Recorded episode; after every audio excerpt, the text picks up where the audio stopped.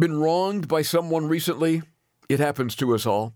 Pastor Ed Taylor suggests the following approach No matter who has wronged you, and no matter how they've wronged you, forgive them. Because if you don't forgive them totally and unconditionally, you'll soon find yourself, just like Joab or Abiathar, waging war in another needless, costly battle with more people and more casualties. This is amazing grace. This is unfailing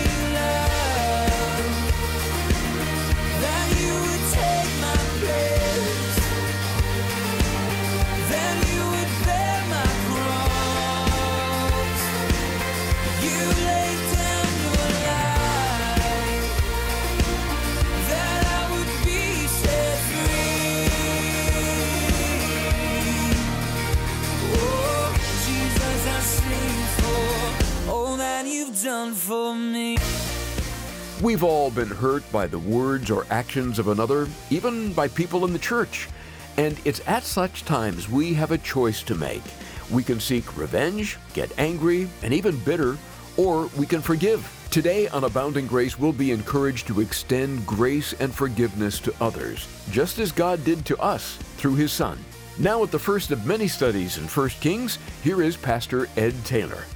As those of you that have studied with us through 1 Samuel and 2 Samuel, you know that he's had some tremendous highs and some real difficult lows and everything in between. And yet, even still, we know him today as the man after God's own heart.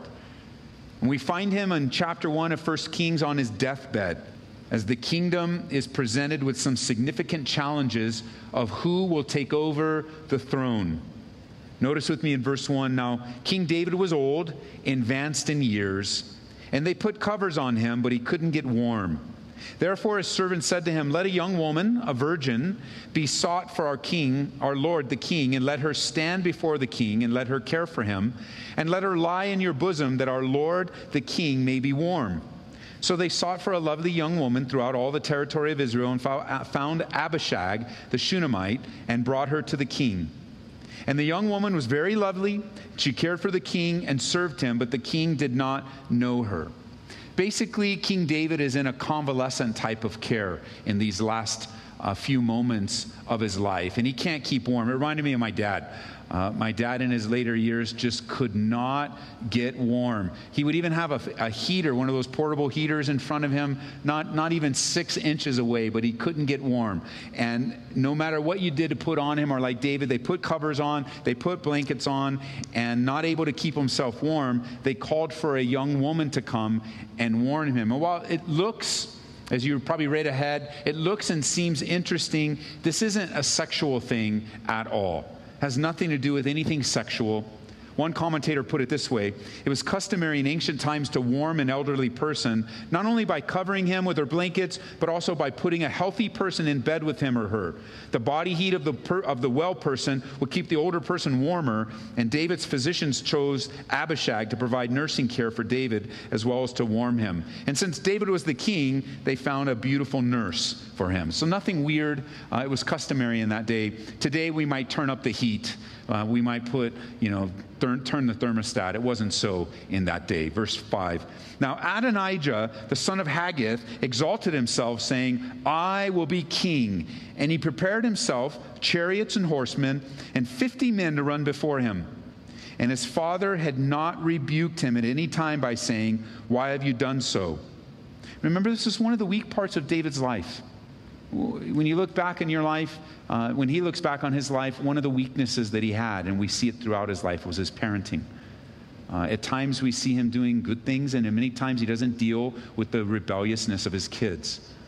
And it might just be a simple word for some of you as parents, challenge, being challenged with some of the decisions your kids are making, and you've got to parent them.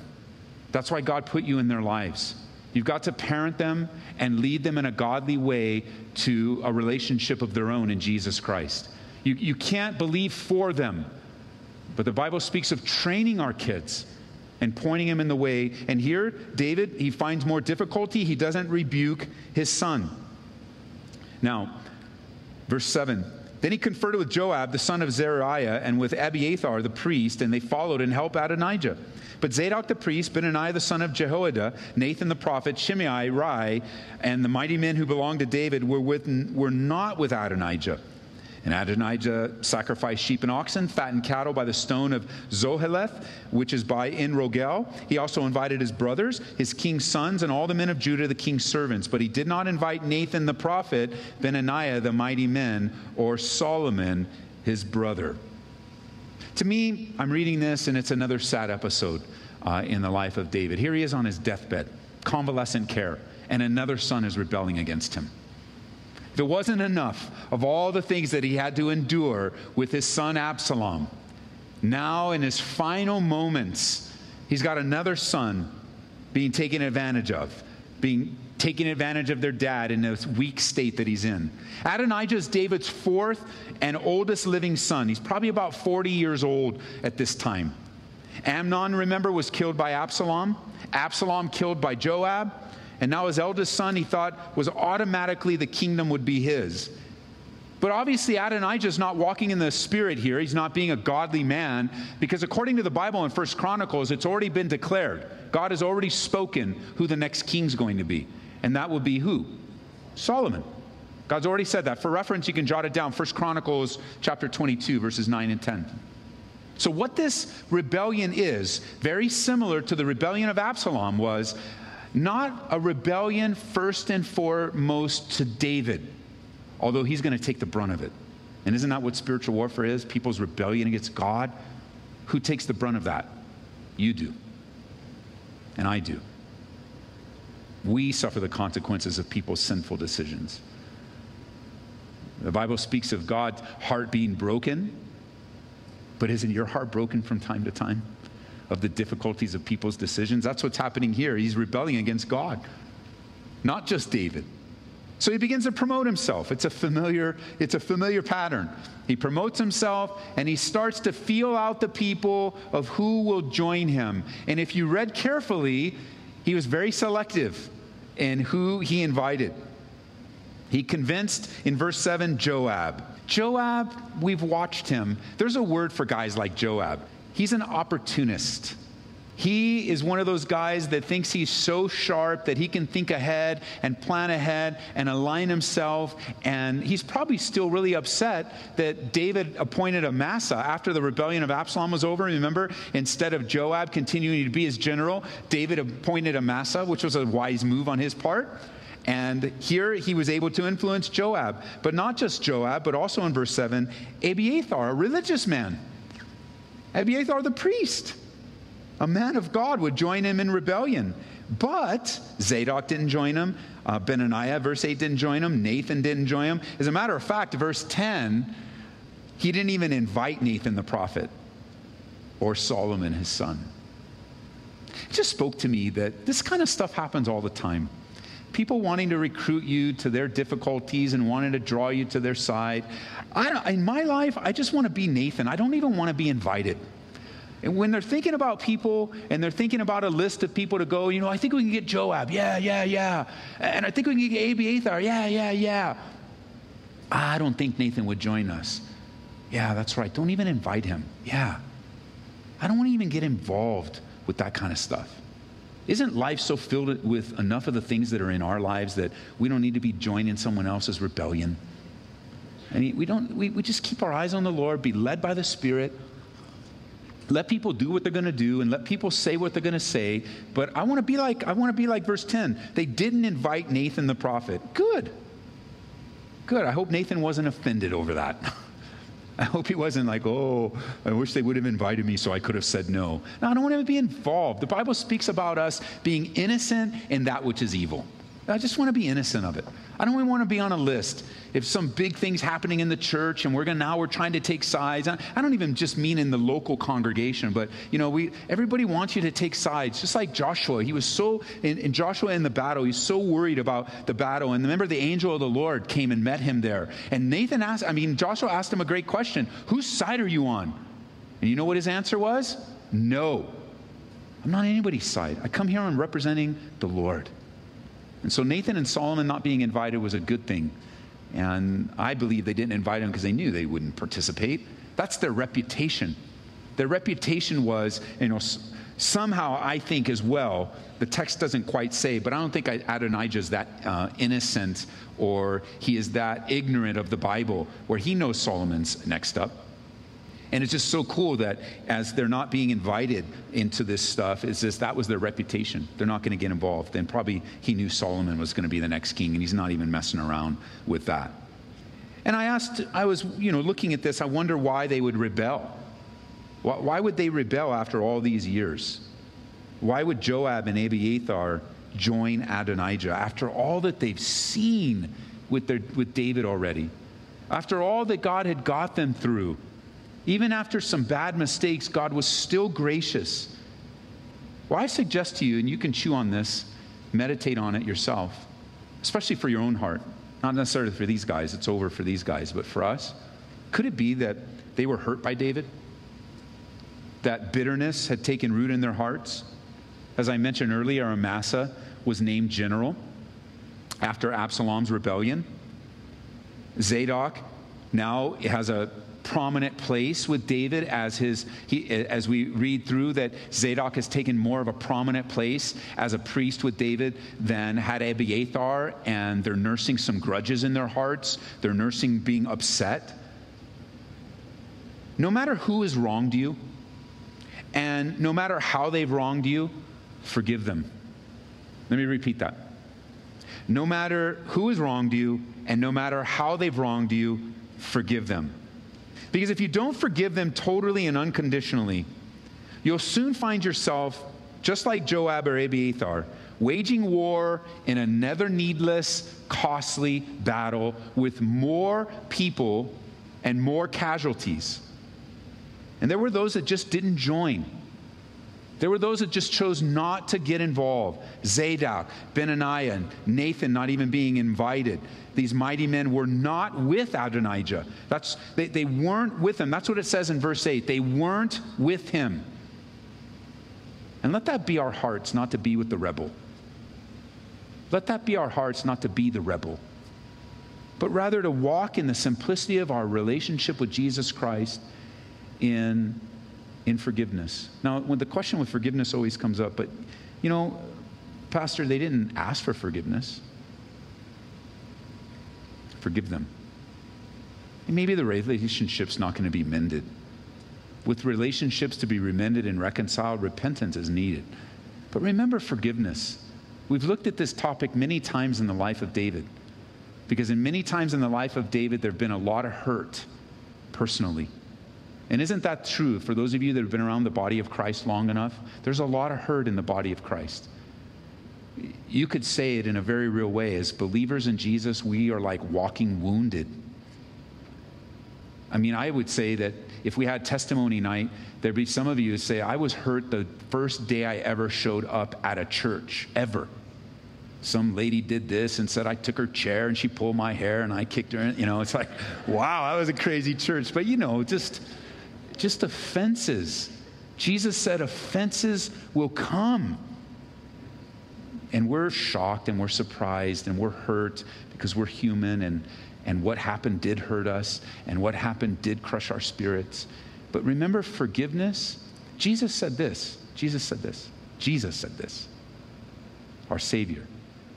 He said, Forgive others their trespasses that if you and I don't forgive, he said something pretty profound. I can't really explain the fullness of the theology of it, understanding the grace of God and the sufficiency of the blood of Jesus Christ. But he said something very profound. He says, if you don't forgive, you won't be forgiven. I think that has a lot to do within our relationships, I think. I don't think it's from the Lord. I think that there's going to be a bunch of broken relationships if you, and remember, the idea of forgiveness is releasing someone from a debt, forgiving their debt. Jesus had a lot to say on forgiveness. Maybe that's what we're seeing here. Doesn't really say. But now that we know the history, you know, we've followed through the history of them, and here they are, after all they've been with David, they're now joining a rebellion. It doesn't say they started the rebellion, it doesn't say there's a conspiracy, it doesn't say that they've been planning this for years. It just seems to me, just like you and me, given the right opportunity, the right situation and the right temptation, we'll all sin. All of us will. We'll do things that we'll, we just look back and go, why did I do that? So no matter who's wronged you, no matter how they've wronged you, forgive them. Warren Wiersbe writes, often in Bible history, it appears that the truth has fallen in the street and equity and justice cannot enter. Isaiah 59 14. But the Lord always accomplishes his purposes. The wicked is snared in the work of his own hands, Psalm 9, verse 16. Adonijah's great feast was the signal David's loyal servant needed to inform David that it was time to name Solomon the king of Israel. Notice verse 11. So Nathan spoke to Bathsheba and the mother of Solomon, saying, Have you not heard that Adonijah, the son of Haggith, has become king, and David our Lord does not know it? Come, please, let me know, now give you counsel, that you may save your own life and the life of your son Solomon. Go immediately to King David and say to him, Did you not, my lord, O king, swear to your maidservant, saying, Assuredly your son Solomon shall reign after me, and he shall sit on my throne? Why then has Adonijah become king? And then, while you're still talking there with the king, I also will come in after you to confirm your words. Nathan sees all this happening. He goes to Bathsheba and says, Look, Adonijah's declared himself king and not Solomon. And Nathan had this sensitivity about the Lord. He was able, he had this relationship with the Lord, uh, the kind of relationship that God can tell him, go to David and tell him this story. And then when he agrees with you and he flips out and he pronounces judgment on the man in your story, look him in the eye and say, You're that man.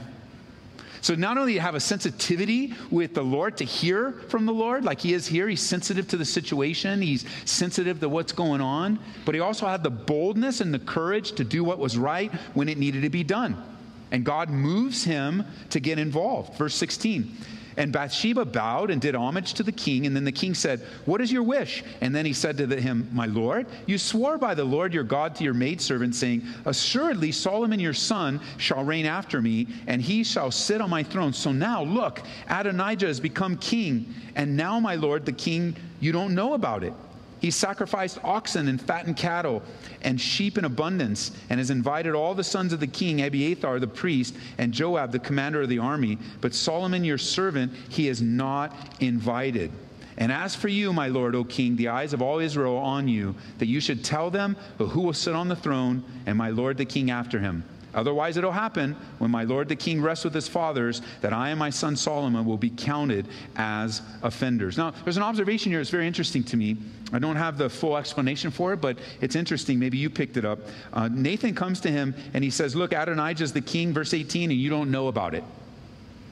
But when you look back in verse 6, he says his father hadn't rebuked him at any time by saying, Why have you done so? Maybe that's a reference to discipling his kids growing up, but maybe it's one of those times when you see what's happening, you know what's happening, but you refuse to acknowledge it. It's a very dangerous place to be, where you have full knowledge and you can see it for what it is. And instead of facing it, instead of dealing with it, instead of opening the Bible with someone or, you know, praying and, and really telling somebody, speaking the truth in love, you refuse. And by the time Nathan comes, he, he, could be just saying, You just don't fully understand what's going on with your son, man. Somebody's got to do that from time to time. You just don't fully understand. Praise God for the Nathans in our lives. With, with our time in First Kings, it's going to end pretty well. But it doesn't always end well with that kind of conversation. And it would be much better for us to be sensitive to the Holy Spirit and continue to disciple our kids, loving them in the ways of the Lord.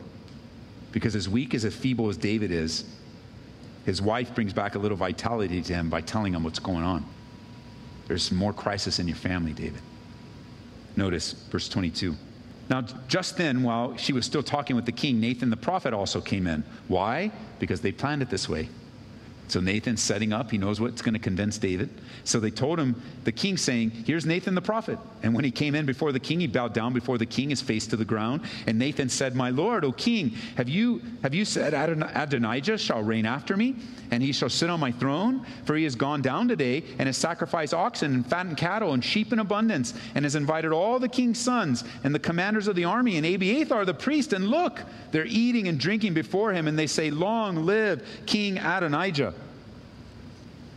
He has not invited me, even your servant, nor Zadok the priest, nor Benaniah the son of Jehoiada, nor your servant Solomon. Has this thing been done by my lord the king? And have you not told your servant who should sit on the throne of my lord the king after him? So, just like they planned, after Bathsheba's final word, Nathan comes in, he's introduced, established what she's saying is true. And this reminds me, if you're taking notes, just jot it down. Deuteronomy chapter 19 gives us a very important principle when it comes to the need, the biblical need for witnesses.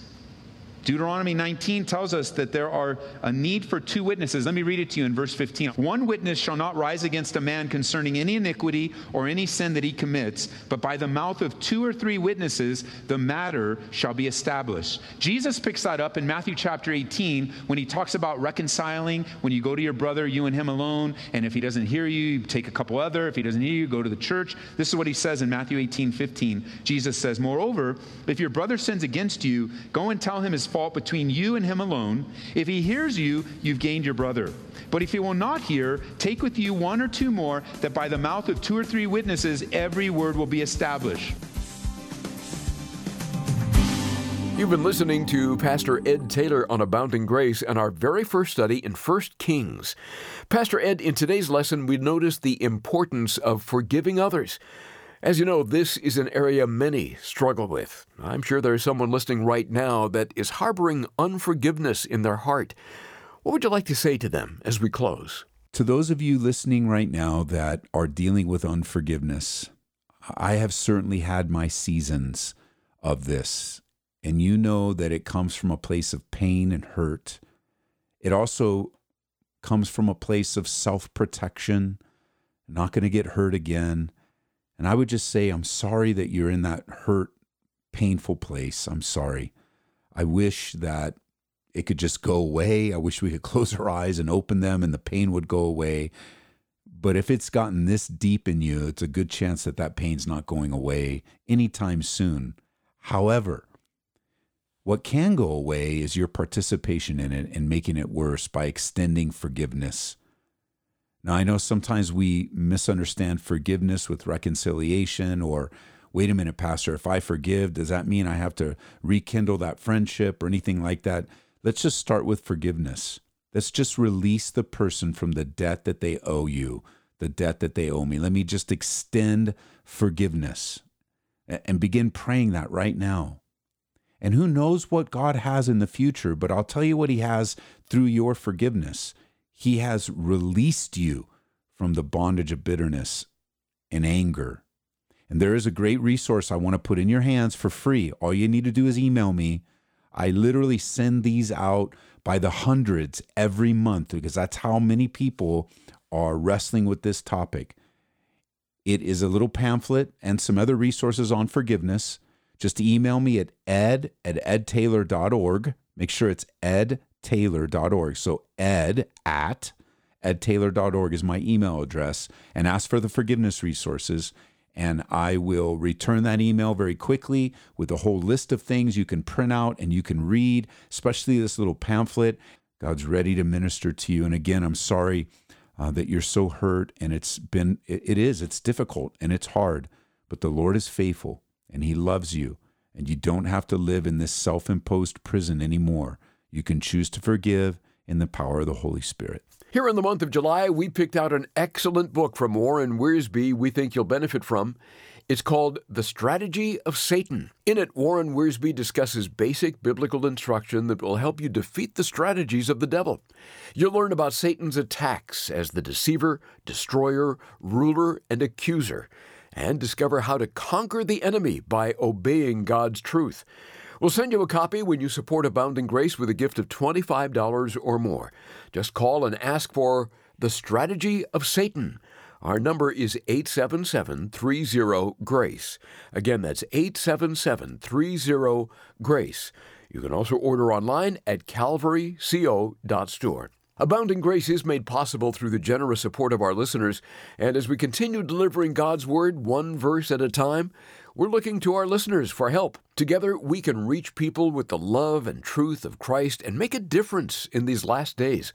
To make a secure donation, drop by aboundinggraceradio.com or call 877 30 GRACE. There is much more to come in 1 Kings. Join us each day as we go through each chapter and verse on Abounding Grace with Pastor Ed Taylor. This is amazing grace.